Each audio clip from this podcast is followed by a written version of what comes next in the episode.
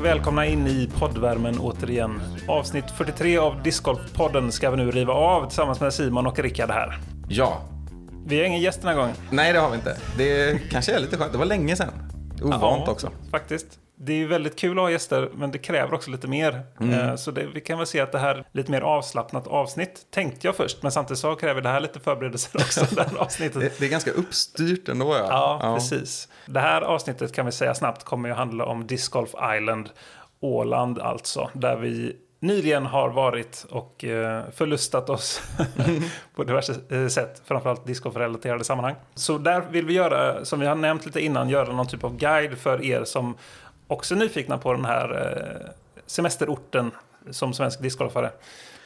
Ni som är på väg eller sugna på att åka och ni som borde vara sugna på att åka och fatta att det är inte så himla svårt. Nej, exakt. För det har varit, jag har alltid tänkt det också, eh, eller alltid, men sådär att man tänker att ja, dit vill man ju åka någon gång, men det, det känns som ett jävla projekt. Och det behöver det inte vara. Nej. Nej, så det kommer vi gå in på. Men innan vi eh, hoppar in i det så tänkte vi göra en liten rättelse. För när vi hade med David Stark på tråden i förra avsnittet så pratade vi om det här med världsmästare och att det inte har varit några utanför USA förutom våran kära Bigge. Men det stämmer inte riktigt, vilket jag tror också vi faktiskt har nämnt i tidigare avsnitt att ofta brukar man säga att det är utan nordamerikansk Precis, bara nordamerikaner har vunnit Ja, VM. exakt. Och Bigge. Precis, och den här nordamerikanen som inte är eh, amerikan då alltså är Elaine King, för hon är ju född och från Kanada, Toronto närmare bestämt. Och det gäller ju inte en världsmästartitel heller, utan hon har ju fem. Ja, precis. Eh, så det, det vill vi bara slänga med här för tydliggörande. Det var en av våra kära lyssnare som påminner oss om detta. Eh, så då har vi sagt det. Bra gjort Elaine King. Ja, det är, det är alltid värt att nämna. Gratulerar till de fem världsmästartitlarna. Ja, och bara snabbt på tal om kanadensare. Jag var ju på Järva Open i veckan här som vi kan prata mer om i kanske ett kommande avsnitt. Men eh, där var ju Thomas Gilbert och spelade också, vilket är kul att se. Att han flög över Atlanten för att besöka vårt kära eh, Järva. Jag fick prata med henne snabbis, jag fick en liten autograf, så det var kul. Fick jag nämnt det. Eh, utöver det så hade du också någonting att flika in här, Rickard. Ja, vi har ju en giveaway som pågår lite till. Den avslutas lördag den 25 juni, säger jag direkt. Det är discgolfboken. Känt från avsnitt 42. Just det. och i massa andra sammanhang. Men det finns ju en, ett fint exemplar av den boken som vi ger ut till någon. Som går in på vår Instagram och följer de reglerna som står där. Och har du redan köpt boken, var med ändå. För Ja. du kan ju alltid ge bort den till någon. Bra julklapp. Ja, exakt. Eller sommarklapp. Midsommarklapp. Nej, det blir för tidigt. Men, eh, nej, men gör det, gå in där och på Instagram heter vi Discgolfpodden som på alla andra plattformar. Har ni några frågor eller någonting i övrigt så kan ni också skicka där, det går utmärkt. Och om ni vill skicka mail så gör ni det på discgolfpodden at gmail.com. Det var ett tag som Ja. sa det. Bra. Finns på Facebook också. Jajamän. Nej, men, och sen en tredje punkt att ta upp här är väl att eh, det kan bli att jag och Simon går in lite i semestermode nu på sommaren. Egentligen är det helt fel att säga semestermode, för det är det ju inte. Det är ju egentligen att vi är för upptagna. ja, jo, men semestermode kan ju innebära semestermode i podden. Sätt. Och det är också ett sätt att se på det att generellt sett går lyssnarantalet ner eh, under sommaren också för att många kommer ur sina rutiner och åker till från jobbet och sådär. Det kan jag ju tala om för mig själv också så att säga. Och ja, det kan också vara en anledning till att eh, vi kommer inte släppa avsnitt varje vecka under sommaren troligtvis. Men, men eh, exakt hur det kommer gå till, det, det, det får ni bli varse. Och det är en viss logistik för oss också, om vi ska ursäkta oss lite här. Just att vi, jag och Simon kommer inte befinna oss på samma platser. Vi kommer vara upptagna med mycket annat discgolf-relaterat. Så får vi berätta om allt det sen Ja, istället. precis. Det Ja. kanske blir högt koncentrat på kommande avsnitt istället. Ja, och så kan det bli något ensamavsnitt här och var, eh, där antingen jag eller Simon är med med någon gäst och sådär. Det blir spännande. Ja. Det vet vi knappt själva, så att det, håll utkik. Håll utkik, det kommer nog bli kanon ändå. Men då vet ni i alla fall att eh, det kanske inte blir riktigt varje vecka under sommaren här. Men det blir bra ändå. Vi satsar på kvalitet istället för kvantitet. Och när vi inte gör det så gör vi det ändå förhoppningsvis. Exakt. Men Ja. det blir bra. Ja. Ska vi hoppa in i det? Nu gör vi det tycker jag. Nu är det Åland Disc Golf Island för hela slanten. Jingel! Då så. Var ska vi börja någonstans, Rickard? Vi börjar med det vi har valt att kalla resor eller logistik. Ja. För många har frågat oss, jag tror du känner igen dig i detta. Nu när, man kommer, när man kommer hem så är det inte bara... Den första frågan är kanske också så här, hur var banorna, hur var Åland? Liksom så där. Men det är också lite så här, hur gjorde ni? Och jag funderar på att åka. Ja, då tar vi det lite, hur vi gjorde. Ja, och hur man kan göra. Ska vi innan vi bara dyker in i just den här punkten säga vilka punkter som kommer ska också så att säga. Så att vi vet vad ni har att vänta. Och efter det här med logistik och resor kommer vi prata om lite eh, kultur eh, och mat och dryck och, och annat. Och sen eh, kommer vi också nämna ekonomin lite snabbt. Och dessutom avslutar vi såklart med det discgolfrelaterade som Åland har att erbjuda. Och så kommer vi även göra en liten topplista, eller en stor topplista med de banor som vi har spelat. Det tror jag faktiskt blir en väldigt bra guide till folk. Ja, men absolut. Den mest subjektiva delen, men det är ändå också en sån här grej man vill höra och sen kan utgå ifrån. Precis så. Så då vet ni hur det ser ut. Åter till logistik. Ja, vi gjorde ju så, jag och Simon, att vi åkte Viking Line från Stockholm till Åland helt enkelt. Inte till Mariehamn. Det var inte så himla krångligt. Det var ganska bekvämt. Det var väldigt bekvämt och det är nog det mest bekväma alternativet. Dels så är det mitt inne i stan i Stockholm som när Viking Line-terminalen ligger. Eh, Du kan också, du får en hytt, eller lite beroende på när du väljer att resa antar jag. Men, men det, den resan tar lite längre tid för man åker först genom Stockholms skärgård innan man kommer ut till Åland. Då. Så den kostar lite mer, tar lite längre tid, men du får lite mer lyx och fläd på vägen tror jag. Och vi betalade ju 1300 ena vägen, tror jag, 1500 andra vägen. Under 3000 kronor delat på två personer med en stor van dessutom då. Och med hytt. Du måste Ja. ju inte ta en hytt. Nej, du kan sitta i någon stol. För det tar ju inte... Det tog väl sju timmar max. Knappt sju timmar tror jag. Så får man räkna med tidsomställning på en timme också hit och dit. Ja, så därför det blir lite rörigt här nu i huvudet. Det var väldigt rörigt då också. ja, det var det faktiskt. De ligger en timme före på Åland. Där har vi också en bra grej. Den tar vi med i guiden. Ja. En timme före ligger Åland. Finsk tid. Tänk på det, tänk på det. Ja. Men i alla fall, eh, och det, ju, det, här var ju, det här var ju egentligen det långsammaste sättet att ta sig till Åland som vi gjorde. Och det var ju smidigt. Vi hoppade ju dessutom på, på kvällarna. Så vi kom ju fram tre på natten, vilket passade för oss. Vi hade en campingvan, vi kunde bara köra av, sova lite. Ja, sov ett par Eh. timmar på båten och sen ett par timmar i bilen och sen så var vi good to go. Ja, och på vägen hem så hoppade vi på, då avgick båten 01.10 liksom, alltså lokal tid. Och vi var framme i Stockholm lokal tid 06.30. Och det, det var ju en övernattning liksom. Ja, passar också utmärkt för då kunde vi åka direkt till Kärsen och spela utmaning mot Arve och Stark. Slapp eh, ta en hotellnatt och sen åka på morgonen och ändå betala för en resa. Men som sagt, det här var ju också det, det långsamma sättet att resa och kanske, jag vet inte om de andra är mindre bekväma, men det var bekvämt också. Eh, också säkert det dyraste. Med brasklappen då att eh, det kan ju skilja lite under säsonger. De priserna vi fick kanske kan vara lägre för det första, för det fanns ju avgångar som var, kostade mindre, men som inte passade oss. Men det kan också kanske under säsong, högsäsong, vara dyrare och så vidare. Vi hade ju dessutom fördelen att vi kunde ju boka, vi bokade samma dag.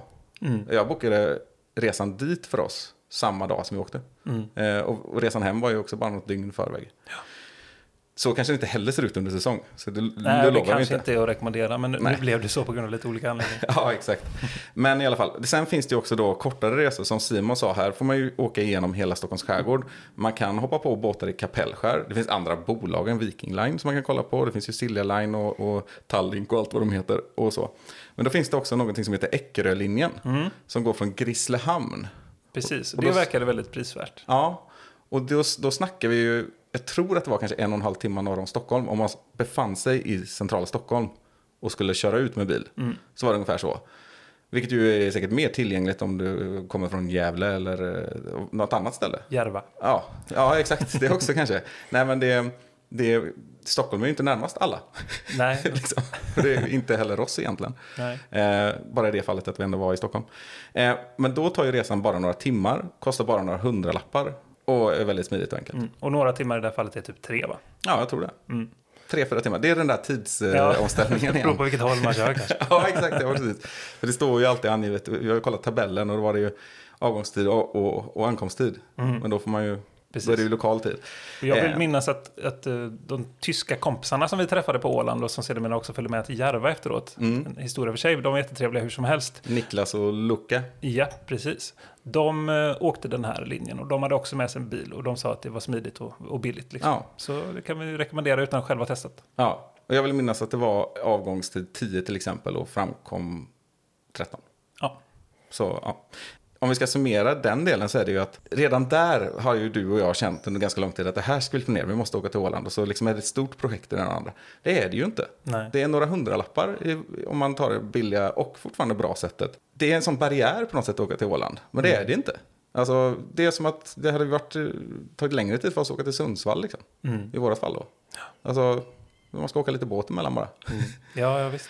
Och Sundsvall har inte 16 banor. Nej, och bränslet är dyrt om man har bränslebil så det hade säkert kostat de där hundralapparna ändå. Ja, nästan till. Så det, ju, det, det får väl en återkommande grej i det här avsnittet att det var inte svårt. Nej, tröskeln är inte så hög som man tror. Nej, Så är det. nej exakt. Och väl på Åland då, hur, hur tar man sig fram då? Ja, då i våra fall så körde vi ju mycket bil. Och det är ju, var ju väldigt lätt att hitta, lätt att ta sig fram, bra vägar. Åland är inte stort. Eh, de hade fyra vägar, det var väg 1, 2, 3 och 4. Ja, väldigt pedagogiskt. Ja, så det var ju när vi var i Mariehamn vid något tillfälle och utgick från det så var det så här, ja, men då ska vi åka väg 1 till de där två banorna. Och sen så dagen efter, ja, nu ska vi åka väg 2. Eh, och så, det är lite som ett skämt. Ja. Men det är mycket mer pedagogiskt än eh, Norrköpings spårvagnslinje. De finns två stycken och de heter ettan och trean. Det får man ändå säga att det är inte jättelogiskt. Nej, men det fanns en tvåa som har tagits bort. Så Ja. Därav anledningen. Men ändå. Ja. Det går väl att ta sig runt på andra sätt också har vi kommit fram till. Cykelresor på Åland har varit populärt har jag hört. Ja, precis. När vi pratade med Mats i avsnitt eh, nummer 41 så sa han att det inte är optimalt att åka kollektivt på Åland. Nej. För det går sig sådär med tanke på att alla ålänningar har bilar nämnde han då. I stort sett. Så det kan vara bra att ha med sig det. Alltså, ha med dig något typ av eget fordon är väl det bästa. Alternativt då som du kanske kommer gå in på nu, att det finns ju också guider, discgolfguider. Ja, Och de kan ju ta, ta sig fram både på land och på vatten, eller på säga. Ja, precis. Och innan det skulle jag nästan vilja nämna då att det här att också en brasklapp att vi var ju lite grann före säsongen brakade loss totalt. Så allt det här kan ju kräva lite planering. Sätter du dig och lyssnar på det här avsnittet lite senare i sommar, i början av juli, då kanske du inte kan åka i slutet av juli. För det kanske inte finns sängplatser på hotell eller campingplatser eller eh, Viking Line är fullt. Det, det kan vi ju inte garantera, för vi åkte lite före säsongen också. Men börja planera 2023 redan nu då. Mm. Och om ni vill åka i år så absolut testa Ja. och se. Men ta det inte för givet att det finns eh, platser. Nej, precis. Och som du sa här då, det finns ju de här banorna som är lite knivigare att ta sig till. Som kan ta lite mer tid. Det var en, en bana då, den, en som ligger lite längre bort som heter Lappo. Vi kommer in på det här lite senare också. Men för att ta ett exempel, som vi minns det att vi fick det berättat för oss, så var det att det är ett 12 timmars engagemang då att spela den banan. Om man åker med en ordinarie färja. För då var det så här att när ni sätter er på färjan och åker dit, spelar och sen är ni tillbaka från färjan på grund av tidtabeller och allt vad det är. Så var det ett 12 timmars engagemang. Så det tar ju egentligen en hel dag då Ja. av er semester att åka dit. Som ett exempel. Men då finns det ju de här guiderna som man också kan få med båt.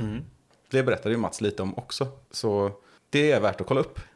Ja, precis. Och framförallt om man då inte till exempel har en egen bil. Eller, eller sådär. För vi åkte ju med egen bil och vi tog oss runt huvudön plus två banor till.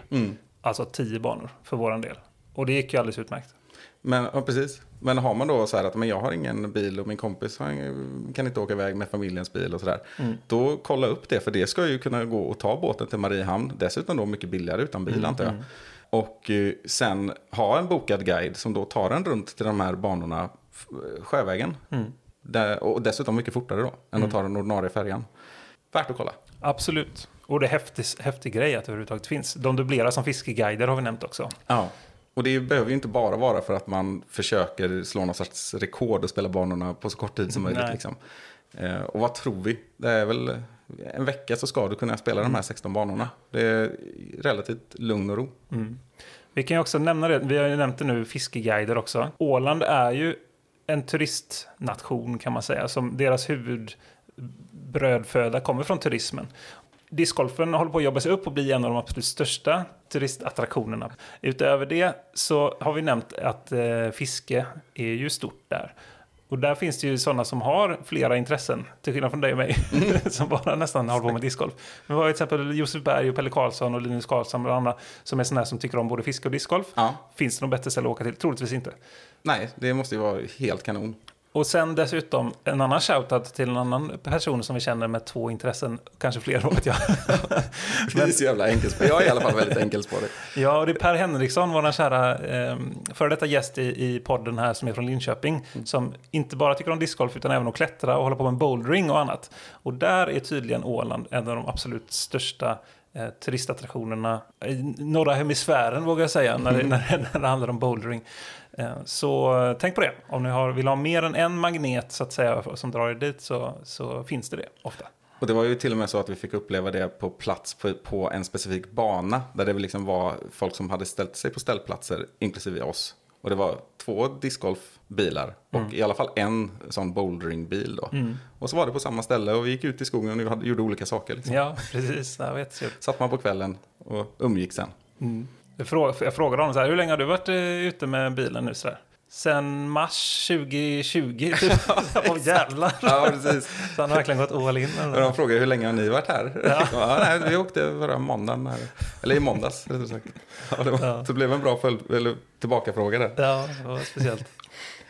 Därmed hoppar vi väl kanske vidare. Yes, då går vi till nästa punkt då, som vi kallar för kultur. Och under där finns mat och dryck och ekonomi bland annat. Och språk och lite sånt där. Eh, Kultur är ju, har ju den fördelen att det är ett ganska brett begrepp. Så att vi inte bara vi som tänjer på det. Vi kan nog slänga in logistik och discgolf där också. Om vi vill. Ja. Men för att starta någonstans, så som vi nämnde när Mats var med oss, att det är ett speciellt upplägg med banorna på Åland. Att de ligger i anslutning till restauranger och andra typer av faciliteter nästan uteslutande. Det gör ju också lite att det förhöjer upplevelsen, kan jag tycka. Och även, nu var ju framförallt jag där på en budget, så vi var inte där och... och vi, vi har, kan, kan inte ta fram en restaurangguide på det sättet, men vi har i alla fall testat ett par stycken och tänkte att vi kunde nämna dem här som vi tyckte eh, kan vara värda eh, att lyfta upp då. Och då kan vi nämna att det finns en bana som heter Kasselholm, som också i anslutning till banan så finns det då en jättefin restaurang som heter Smakbyn. Och där hade vi ju nöjet att ta en lunch ihop och det var ju fantastiskt trevligt. Både lokalerna och maten var ju kanon. Ja, det var nog bästa restaurangupplevelsen. Ja, jag vill vi nog också gemensamt. påstå det. Ja. Eh, faktiskt. Det ska också tilläggas att, eh, kan jag flika in att jag är vegetarian. Och det var i, stort sett aldrig något problem på Åland. Om man, om man är orolig för det så kan det vara om man reser någonstans och själv är vegetarian eller vegan eller vad det nu kan vara. Mm. Att, eh, det fanns alltid alternativ. Det var väl något ställe tror jag, som vi, något sån här lite kioskaktigt ställe som vi vände ifrån för att inte hitta någonting vettigt. Men an, Mm. Annars så var det ju... Oj, röven. Hej gullis. Det här hamnar på bloopers. Jag sitter och spelar in podd nu. Går det bra att ringa tillbaka sen? Okej, puss puss. Hej. Det var aldrig något problem för mig som vegetarian att hitta någonting bra. Och det fanns bra alternativ. Jag käkade någon kikärtsgryta och allt vad det var. Det var kanon. Så testa smakbyn om i krokarna. Mm. Sen kan jag också nämna att vi var vid en bana som heter Stallhagen. Och där fanns också en bra restaurang. Mm. Med också en, eh, ett bryggeri i anslutning till det här. eh, Som heter Stallhagen också. Du, som, du som har varit på Åland eller eh, kommer åka till Åland kommer bli varse om Stallhagen. För det är det, är, ja, det stora i alla fall åländska bryggeriet. Liksom. Mm. Det finns ju överallt i alla butiker och alla barer. Så finns Stallhagen åtminstone på flaska. Ja, ja om man nu är en sån som vill ta en öl. Mm. Men annars kommer du inte notera det alls. Troligtvis inte. Nej, och, och det, var, det var jättetrevligt. Alltid trevligt att testa lokala, lokala utbud. Ja. Och, och det var jättefint. Så, så där kan man åka och, och testa det. Nu, nu tog inte vi någon sån här liksom ölprovning där Nej. eller så. För jag körde bil och så vidare. Så, ehm, Men det var en trevlig gastropub med Ja. bra mat. Ja, absolut.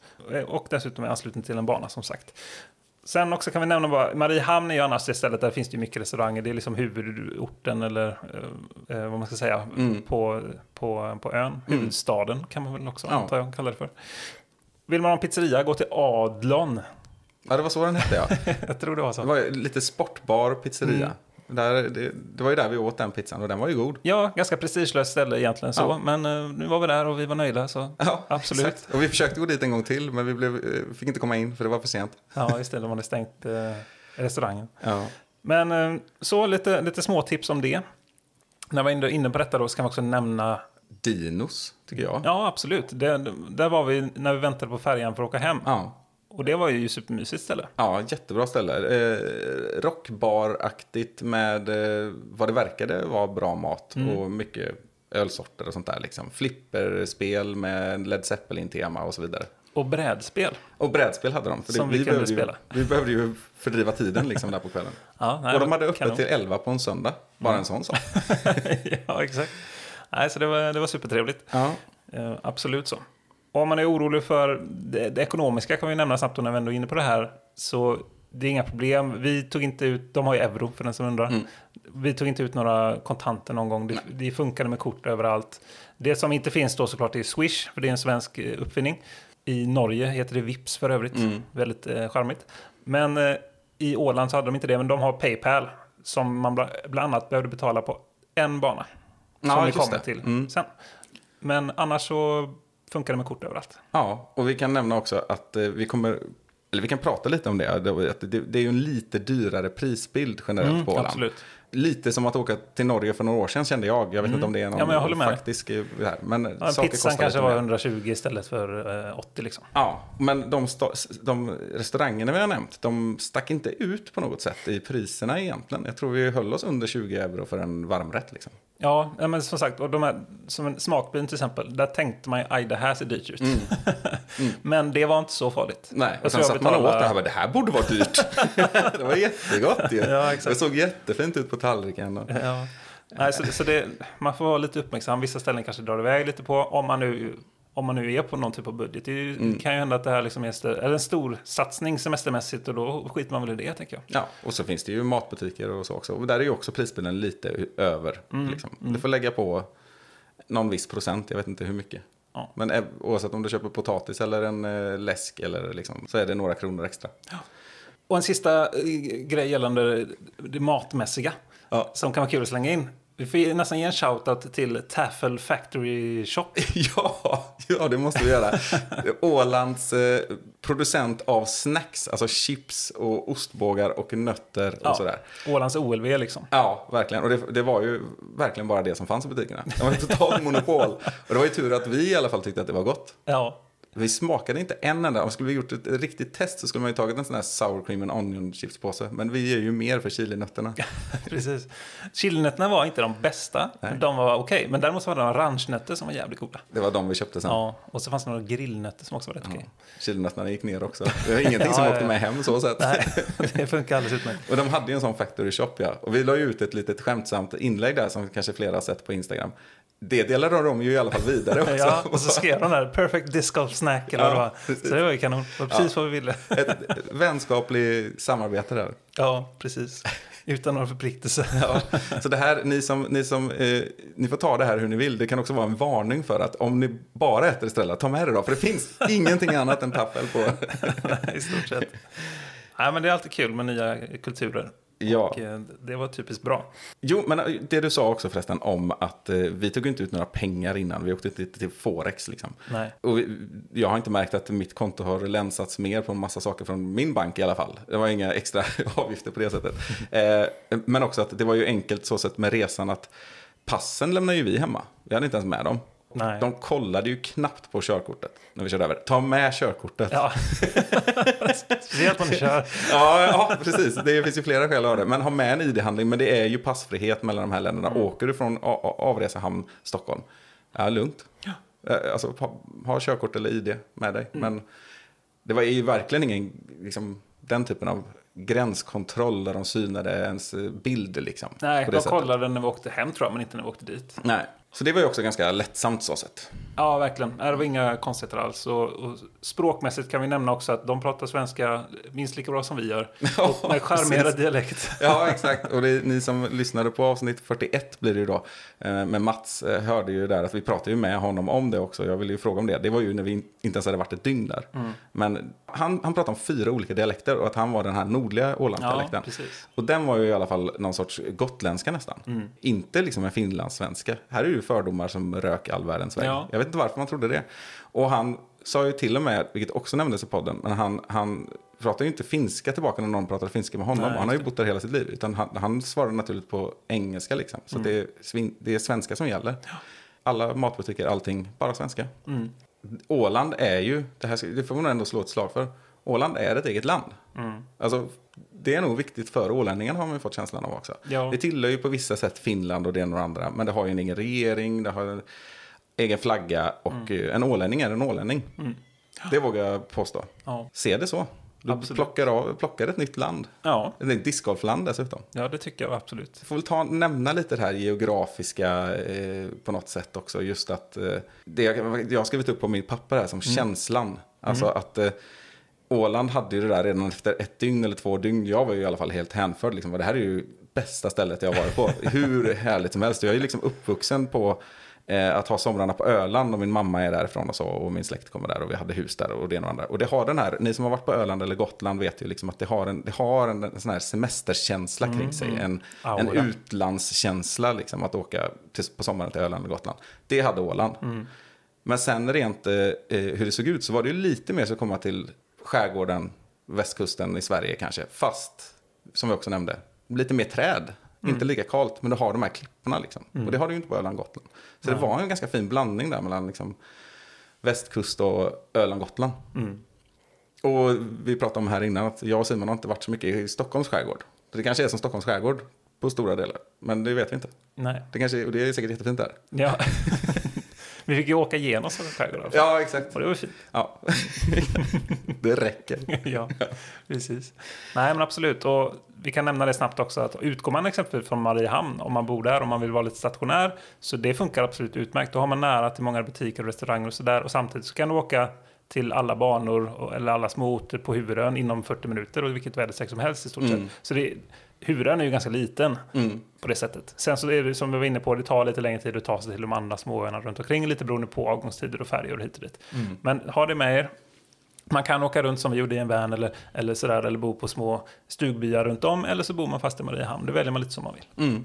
Och fruktansvärt vackert. Ja, verkligen. Lantligt och det är sommarängar och skog och samtidigt klippor och allting. Fick, det känns som man fick allt på den. Ska tilläggas att vi hade sol hela veckan. Jag tror Ja. det regnade 20 minuter på sex dagar. Och då satt vi ändå i bilen. Och det var torrt 20 minuter senare också som du sa. Exakt.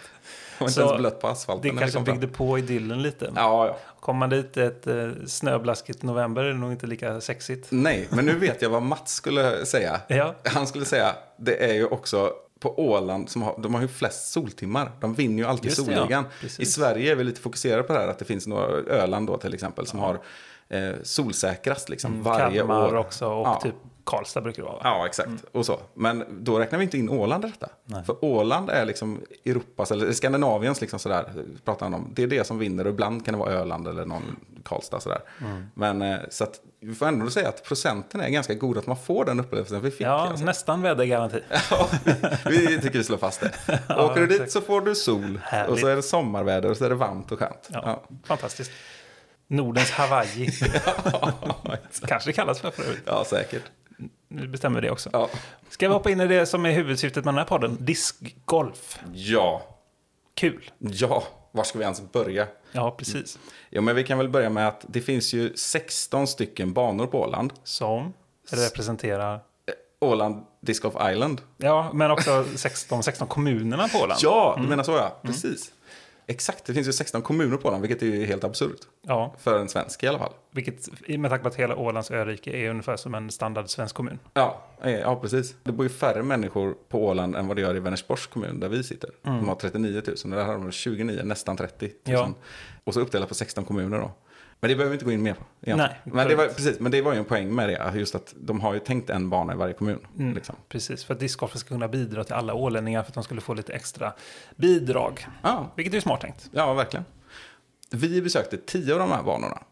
Och det vi har ju varit inne på också att man får ju inte ha för begränsat med tid för några banor är ju lite klurigare att ta sig till. Det går att dela upp banorna i skärgårdsbanor och fastlandsbanor, vilket är ju roligt för att allting är ju på en ö. Men de kallar det lite det här Ålands fastland, säger ja. de ju själva om den stora ön då, där Mariehamn och det ligger. finns en rimlighet i det kan jag tycka. Ja, men absolut. Det känns rimligt. Men eh, det är ju en, ett sätt att dela upp det där fastlandsbanorna då är lättare att ta sig till. Du kan ta det med bil mellan alla dem. Ja. Eh, och sen så är det väl egentligen sju banor då som är skärgårdsbanor. För en av de tio vi åkte till var ju en skärgårdsbana. Sen kan man också dela upp det i bergsbanor, öbanor och skogsbanor.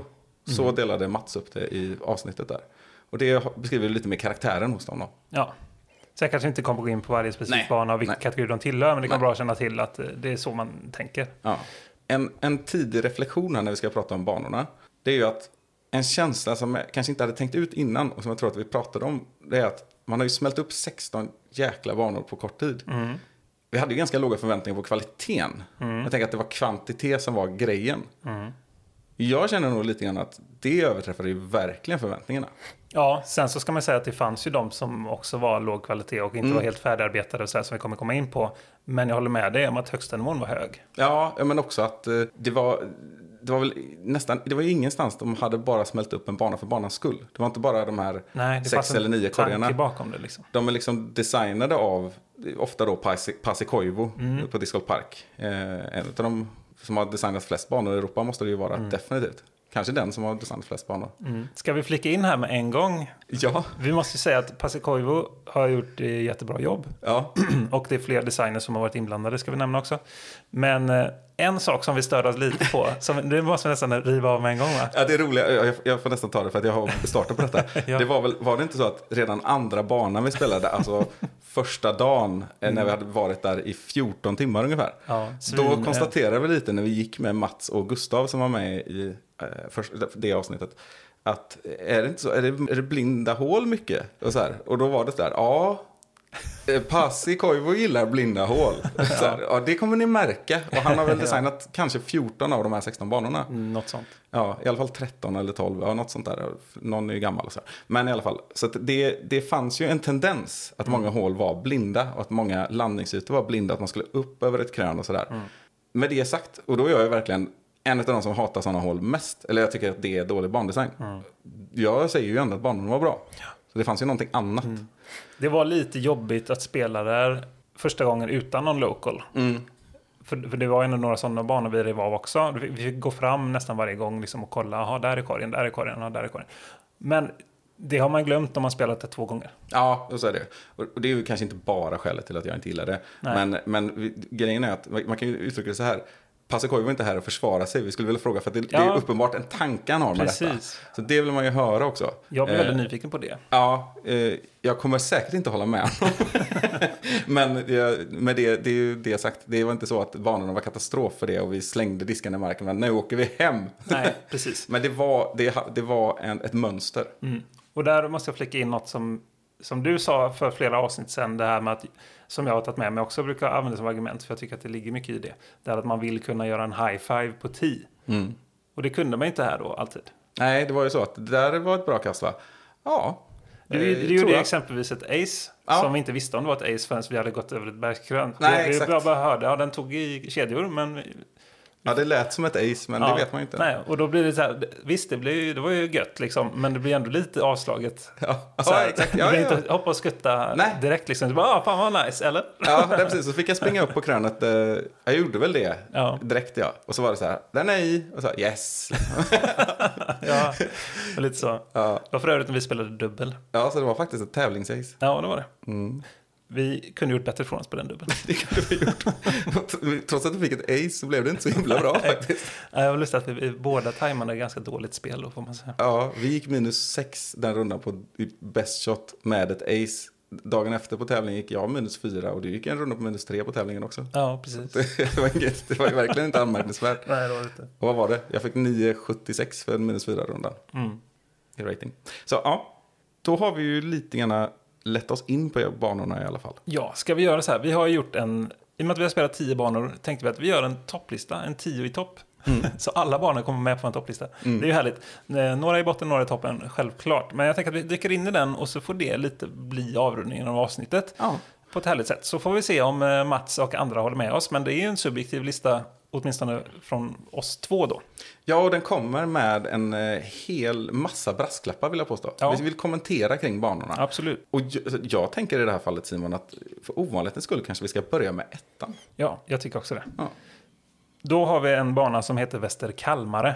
Som ligger i Mariehamn, Ja, i stort sett. ja det är precis utanför. Ja, vi snackar, bor du på ett hotell i centrum kommer Google Maps säga några minuter. Ja, precis. Och här, här har vi en, eh, en riktig bana på alla sätt. Ja, Alltså den är utmanande, den är estetiskt tilltalande. den har Finlands, förmodligen Europas längsta hål. 400 meter. Precis. Den, det är den banan vi nämnde som är betalbana. Det kostade 8 euro som man fick, kunde betala via Paypal. Och det var det är värt. Ja, ja, ja, ja verkligen. Ja, men det här var ju, det, det otroliga var ju också att den var ju knappt ens, in, den var inte invigd Nej. officiellt när vi spelade den. Och det du konstaterade när vi var där, det var lite som med Alviken på SM 2019. Att den känns ju färdig liksom. Och det, den kommer ju bli bättre och bättre. Det finns, fanns ju ställen att fila på och det var lite hyggesmiljö på två, tre hål Ja, kanske. ja. Men de var ju fortfarande trevliga och spelbara. Och det här var en tuff bana. Riktigt tuff bana. 990 rating ungefär. Både vad vi gissade och vad jag kollade efteråt från tävlingen var. Jag för mig att det var något i den stilen som det slutade på också. Ja. Och då, vi pratar ju alevit standard ungefär Mm. då. Både liksom i, i, i svårighetsgrad och eh, alltså även lite så i känsla tyckte jag. Mm. Sen, eh, sen är ju såklart Ale svårslaget på många sätt då. Men, men den här kan husera vilken tävling som helst. Och eftersom jag nämnde hygge så får jag väga upp det med att säga att mestadels är en väldigt vacker miljö. Eh, och eh, ja, alltså inte svår bara för svårighetens skull, utan bra svår. Ja. Alltså, det fanns oftast ganska gott om yta, även, även om det var OB-linjer och sådär. Och det var, det var naturligt, det var ja, inte något, någon jättekonstruerad hinder eller något sånt där. Inget mandatory som jag kan minnas ens. Nej, det var, det var, det var ju en, en ö, ett öhål fanns. Och så de här då liksom ängshålen. Och jag är ju inte det största fanet av dragna OB-linjer på en äng. Men här var det väldigt snyggt gjort och rimligt. Och det fanns plats. Ett bra kast förtjänar, då, för, då förtjänar då låg du safe. Ett dåligt kast så förtjänar du inte att ligga safe. Ja, det var mycket risk-reward. Och det, det, ja, nej, de var bra. De var Ja, de bra. var riktigt jag, bra. Jag, jag ser fram emot att spela den igen. Ja men alltså vi har ju ofta, vi har pratat om det här och gått igenom banorna i Sverige och det ena och det andra. Eh, det här hade ju varit en toppbana i Sverige. Ja, ja, definitivt. Alltså utan tvekan. Så att, eh, ja, det är häftigt. Det hade jag faktiskt inte förväntat mig. Jag hade Nej, inte riktigt förstått det. Jag trodde inte att det, att det var sån nivå på den banan. Sen, sen sticker den ju ut, ska vi tillägga. Ja, det gör den. Eh, för vi kan gå vidare till nummer två här. Och där tvistade vi lite om det, men vi kom ändå fram till att den här Soltuna, som du kan berätta lite om, Ja, hamnade på nummer två. då kommer vi in på kategorin bergsbanor om vi även inte skulle nämna Ja. kategorierna. Men där, det, det var ju en, för det första en fantastiskt vacker belägen bana på det som är eh, runt området där Ålands högsta punkt ligger också. Getabergen. Ja, precis. Och där vi också då pratar om bouldering. Eh, men här kommer vi in på en bana som hade väldigt den här typiska åländska karaktären vill jag påstå. absolut. Alltså klippor. Eh, alltså, de flesta korgarna, var inte alla korgarna var nog borrade i berget. Eh, och det säger en del om banans karaktär. Ganska mycket, eh, vegetationen bestod ju mycket av låga tallar. Eh, här känns det också lite sådär Öland, Gotland, där det finns träd så är det lite den där känslan. Eh, men de hade ju dratt en imponerande och väldigt bra och häftig visuell bana. Eh, som också var inte alls särskilt lätt. Och den hade inte ett enda OB på hela banan. Bara en sån sak. Mm. Bara ett mando. Ja, precis. Att, att, att kunna lyckas med en sån bandesign i ett sånt område som är så pass öppet och med så pass låga träd. Ja. Det tycker jag är väldigt imponerande. Ja. Och återigen, alltså egentligen när man tänker efter nu. Den hade legat ganska högt på min lista över banor i Sverige också. Mm. Just att den, lite som om man jämför med Robertsfors, att den liksom är så speciell. Eh, den är inte så supersvår. Den strax över 900 kanske i rating på paret. Och det kan man likna med Robertsfors också. Ja, Inte Wasteland då ja. Ja, som är ett precis, gammalt. Mm. sandtag, sandtag och sådär. Och det, det, så kände vi lite egentligen också när vi kom till Wasteland också då. Att det var ju inte bara en gimmick. Nej. Utan det var häft, en häftig miljö där det var en discgolfbana. Men den, det var någonting mer också. Mm. Och så var det verkligen här. Och det är verkligen värt att, att trycka på. Det är inte bara en gimmick med discgolf Åland alls. Utan det, det var kvalitet på den banan. Ja, och jag kan vi tillägga att här spelade vi flest antal rundor. Ja. Fem stycken tror jag i alla fall. Fem och en halv. Ja, just det. Precis. För Dels gjorde vi ett litet filmprojekt tillsammans med Mats. Och sen spelade vi en EPTX-tävling som varade i tre rundor på tre dagar. Och sen körde vi nog två övningsrundor. Ja, eh, en övningsrunda och eh, den här partävlingen. Ja, just det. Ja. Precis, ja. Så två tävlingar där. ja, så den kan vi utan och innan nu. Ja, precis. Och ett spektakulärt hål där man står uppe på en höjd och kastar 200 meter Ja, into the abyss. ja exakt. Ja, verkligen häftigt. Hål 10 där. Det, har ni sett bilder från discgolf på Åland så har ni förmodligen sett en bild från det hålet Ja, också. precis. Och det fanns många Instagramvänliga hål kan jag säga. N- Nackdelar, eh, blåste mycket där uppe. Och då tror jag ändå vi var på något av årets lugnaste dagar. Men Ja, första dagen i alla fall. ja, precis. Och sen det äter upp diskar. Banor på berg äter upp diskar. Ja, precis. Vill du spela in diskar så ska du ju ta med dem dit. Ja, precis. Men, eh, men det var, det är nu när jag tänker efter, vi spelar ju med lite locals där på tävlingen också. Ja. De hade mycket alltså, premiumplaster. Jag kommer ihåg han, eh, vår tyska kompis eh, Niklas Lange. Ja. Han hade med sig de här eh, Flex 3 Prototype eh, P2-orna. Rainmak- Rainmakers. Ja, Rainmaker, ja. Och de, de var ju typ nya när han kom dit och det ser ut som att något av hundra hade Ja. tuggat på efteråt. Men då ska man också nämna, jag kastar ju mycket basplaster. Jag såg det inte som ett problem, för antingen så har jag ju sådana som är väldigt, väldigt inspelade. Det händer inte så mycket mer. Nej. Och de andra, ja men de kanske man ska räkna med, de spelas in fortare. Ja. Jag, jag fick ju en disk förstörd, men det var ju mot ett träd. Ja, just det. Ja, eh, så den gick ju sönder. Så det hade ju uppenbarligen kunnat hända vart som helst. Ja, det, var, inte i klippan. Oväntat för övrigt. Ja, det var det. och så. Det var ju typ, ja precis, det var ju jättevarmt. Men vi får nästan hoppa vidare här va? Mm. Nummer tre på listan, Skag. Lillebror, eller småsyskon till eh, Soltuna vill jag påstå att det var. Mm, det- För det, det var också så här klippor och så. Och då, Mats pratade mycket om att det fanns här en, eh, stora syskon och småsyskon Ja. till vissa banor. Att de var lite dubbletter. Och den här var ju inte jättelångt ifrån egentligen att vara tvåa. Nej, nej, den var väldigt mysig att spela. Lite enklare kommer nog fram Mm. till än vad Soltuna var. Och, men ändå kanske också lite mer varierande. Ja. Där var ju inte bara berghällar, även om det var väldigt mycket berghällar. Mm. Den var väldigt rolig att spela. Ja, där var många birdies. Eh, Så där, den, var, den var riktigt trevlig. Och också det som gör att den kommer trea, kommer vi fram till också. eh, En annan faktor i det i alla fall var att eh, den hade inte samma, samma visuella charm. Nej, Även om den låg ju riktigt. också vackert. Och det var ju, vart du än åker på Åland så kommer du se vatten. Liksom. Mm. Och, och så. Och, och den var ju häftig och speciell. Men Soltuna hade ju någonting utöver det vanliga Mm. såklart. Och sen kan vi nämna att de här tre, alla på topp tre, är 18-hålsbanor också. Just det. Vilket också, i alla fall lätt hänt i min bok, att de väger lite tyngre. Mm. Det blir en s- större upplevelse på något sätt. Och med det så kommer vi till plats fyra. Och där har vi listans första niohålare. Ja. Och det var inte vilken niohålare som helst. Nej, en väldigt bra sådan som heter Kasselholm. Som eh, vi nämnde tidigare att de hade bra matutbud. Mm. Och dessutom en, en, gammal eh, medeltida borg, vill Ja. jag minnas att det var. Från 1300-talet. Ja, Så det, det är ju en turist, ett turistställe också, Mm. även för icke-discgolfare. Men det var ju en av de bättre niohålarna jag spelat. mm, jättemysig bana och eh, enligt eh, utsago en av de mest populära av eh, lokalbefolkningen, så att säga. Mm. Nej, men det, alltså sex hål var nog riktigt bra, ungefär sådär. Mm. Jag minns inte exakt alla hålen. Det kanske inte var ett jättehäftigt avslutningshål till Nej, exempel. var- den gick ju att riva av rätt snabbt sådär. Det var ju Ja. liksom inget, det var inget projekt att spela den. Nej, men och de sex hålen var ju också, de var ju så här, som passar alla. De var kul även för en avancerad spelare. Mm. Och de var liksom genomtänkta, fina, bra linjer, roliga och inte jättekorta. Nej. Kanske här, i kortaste laget för, en, för att kunna vara en, ett hål på en tävlingsbana. Men inte alltid. Någon 90 meter eller någon 75 meter. Mm. Nej, bra designad bana. Ja, absolut. Eh, Nu har vi valt de här som är de topp fyra som vi tycker är bäst. Då kanske vi drar de, de sista här lite snabbare. Ja, Men nummer fem då, Sandösund.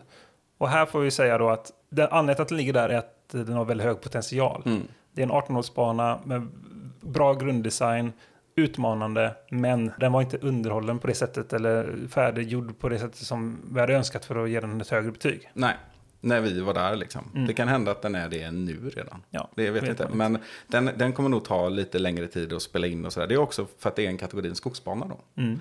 Där visste man ju inte om man var i Småland eller Åland Nej. eller eh, Uppland. Jag har ingen aning. Ja, faktiskt. Nej, och, och väldigt utmanande men också ja, otrolig potential. Mm. Ska ni dit ta med myggmedel och spotter? Ja, och fråga efter hur underhållet är om ni väger mellan olika banor Mm. såklart.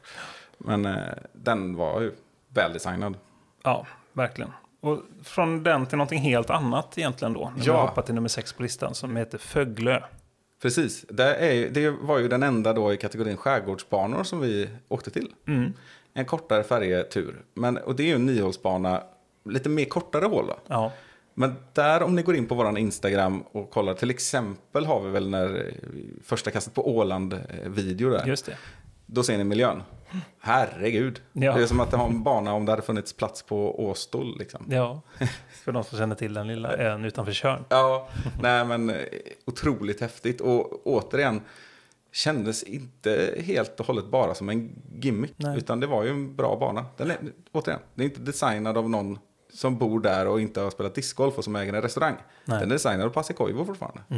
Ja, men en, en sån typisk korthålsbana, men som ändå ger någonting. Ja, där får man ju, som de uttryckte det själva, de lokalborna då. Här är det riktiga vattenhål. Kastar du i vattnet, ja, då, då får de ta det efter rundan och kolla hur strömmarna ligger. Liksom. Ja, precis. Den landar i Östersjön och inte liksom i Nej. en vattenpöl. Exakt. Vilket ju också är kittlande. Ja, Plats nummer sju. Svinö. Mm. Också niohålare. Betydligt mer utmanande sådan. Känns som nio hål tagna från en väldigt tuff 18-hålare. Exakt så. Dit åker man inte, och, man ska inte gå där, gå där och tro att man åker därifrån med ett plusresultat även om man är duktig, för den var tuff. Ja, det var det. Och kanske det främsta exemplet på det här med dolda korgar. Ja, det vill jag också påstå. Och där var vi glada att vi hade med oss både Mats och ehm, Gustav som kunde guida oss lite. Mm. För annars hade det tagit dubbelt så lång tid att spela den vill jag påstå. Men också jättebra. Ja, och den kan ju också kanske bli en 18-årare. Ja, just det. Vi får hoppas att det blir så, för den har också väldigt potential. Ja, definitivt. Nummer åtta, återigen till någonting helt annat. Ja, för det är det Lions Club i Mariehamn. Mitt i smeten. Mitt i smeten, alltså bokstavligt talat utanför fönstret på hotellet där vi bodde i någonting som kallas för Badhusparken. Alltså det här är, det här, här har vi klämt in nio hål på en yta som är, ja det är inte Slottsskogen, det är Vasaparken. Ja. Om ni är göteborgare. Och dessutom på ett berg i Vasaparken i stort sett. ja, exakt. Nu Och- finns det inte det, men nu fattar ja, precis. Det finns en kulle. Kärlekskullen enligt Håkan Hellström, va? Eller Lunden. Ja, skitsamma. Ja, men eh, den hade ju sin charm. Dels så är det här, det här var ju den första banan på Åland. Redan Ja. från eh, 1982. Precis, den har ju historiken. Och den är i princip eh, o, icke omgjord eh, sen dess, som vi förstår det. Bara tillfört nya korgar och så. Som vi ska tacka Lasse Jansson för. Just det. Han har också haft ett finger med. Ja, han var där och satte ut de nya korgarna. Mm, fick en liten härlig weekendresa hoppas jag. Ja, För hans egen skull. Antagligen. Nej, men så det var en sån bana där jag gick åtta under och då miss, fick jag en spit-out från fyra meter. Ja, ja men också, alltså, flera av hålen var ju roliga, men det här var ju verkligen den här nybörjarbanan. Det fanns ju ett hål, alltså hål två var det väl, det är ju 18 meter. Ja, det, man behöver inte vara du för att putta från 10 liksom. Nej. Men det var, hade ju sin charm, den spelade vi ju två gånger. Ja, och det, det ska också sägas att det visade sig andra gången att det var inte så självklart att gå åtta under. För att det var ändå några hål, ett ganska långt ner, till exempel. Ja. Och sen ett par tekniska eh, sådär. Och så var det ett par obenespel och så. Så det, det, var inte, det var inte bara gimme birdies. Nej, det var det inte. Det var det inte. Men, men den var ju definitivt den enklaste banan. Ja, det var det. Men eh, den hade sin charm och den ligger bra och missa inte den. Nej, Det tar ju, går jättefort att spela den. Nej den river man av när man är i city. Ja, Kul eh, faktiskt att- spela trots allt. Sen kommer vi till de två banorna som vi tänker att de behöver nog lite mer jobb. ja Och då är det på nionde plats något som vi kallar för Stallhagen. Den vid bryggeriet. Mm. Eh, där är det ju en niohålsbana då, väldigt simpel uppställda på en äng lite grann. Alltså det här, är- det var värt att åka dit. Mm. Ja. Eh, alltså, du och jag har spelat, jag har i alla fall spelat 80 banor som är sämre än denna. Ja. Alltså korthålsbanor. Ja. Den var inte dålig eh, på det sättet. Men den var ju, den var inte så kittlande. Inte så speciell.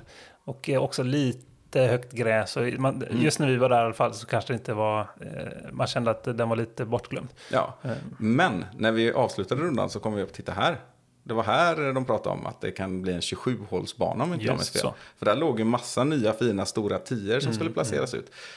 Och det var lite saker som hade hänt där, eh, Mm. räcker det att säga, som gjorde att det försenade det här. Om du lyssnar nu och åker dit i augusti eller nästa år, då är det kanske en 27-hålsbana som är etta på banan. Eller på din lista. Ja. Alltså, Återigen, jättebra område att ha en bana. Med den här restaurangverksamheten i närheten och så.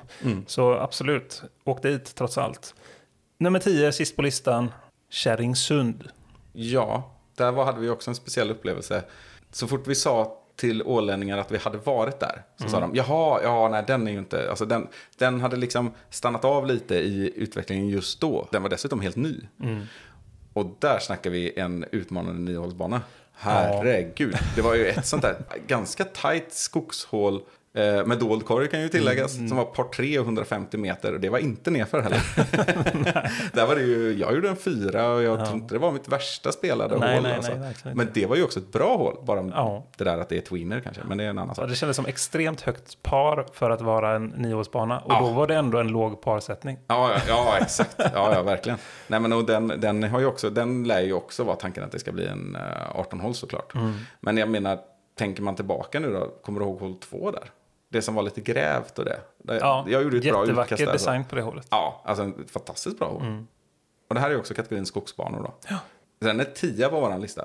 Med den potentialen. Ja, visst. Och, och, och det, anledningen till att den är 10 är ju för att den inte är klar. Ja, exakt. Det är lite orättvist att sätta den här, så att säga Mm. då. I och med att det är inte nu man ska sätta betyg på den banan. Nej. Utan det är ju när den står färdig såklart. Ja, jag skulle vilja säga att eh, åker du och jag dit nästa år och spelar samma tio banor så kan det kastas om rejält här. I Ja. alla fall liksom plats två eller tre och neråt. Ja, exakt Enormt mycket.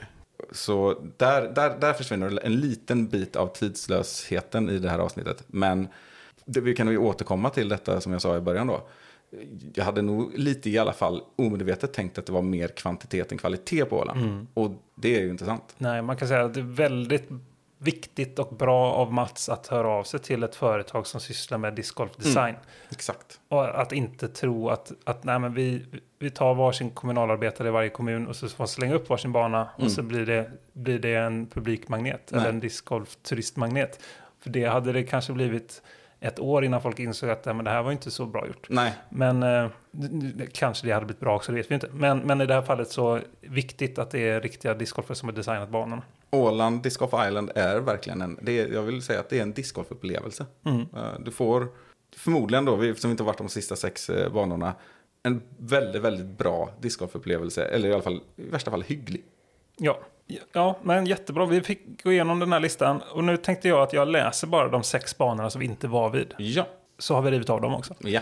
Lappo, Seglinge, Sortunga, Kökar, Silverskär och Gullvivan. Mm.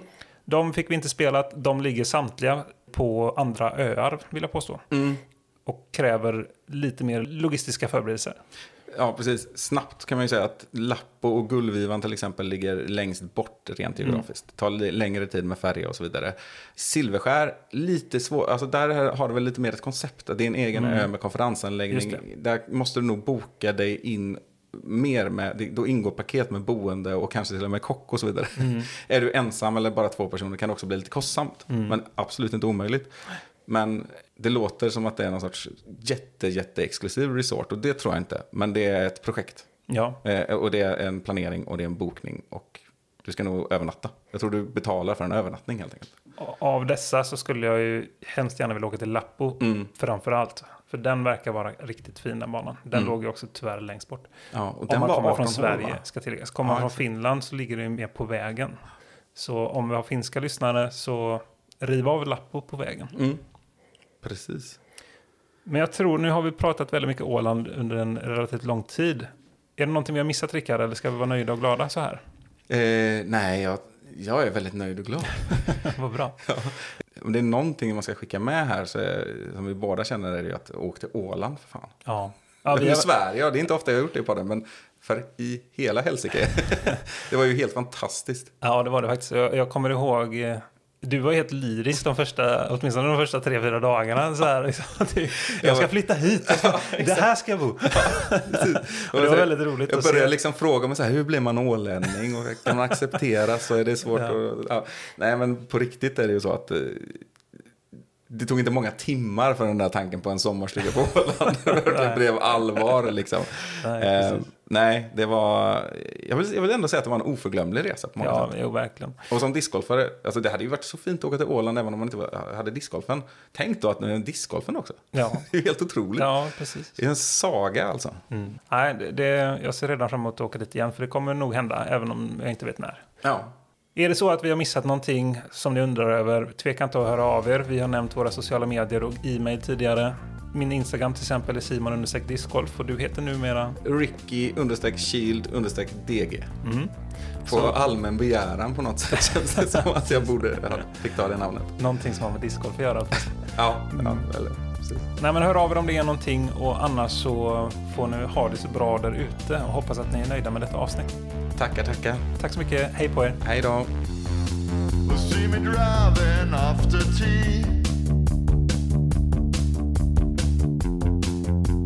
Weather's looking good. I got a disc bag full of tricks. Yeah, I got them spinning. I'm listening to music you can't hear. I got my magic plastic in the air. I'm a disco, yes I am. Well, I'm a disco, yes I am.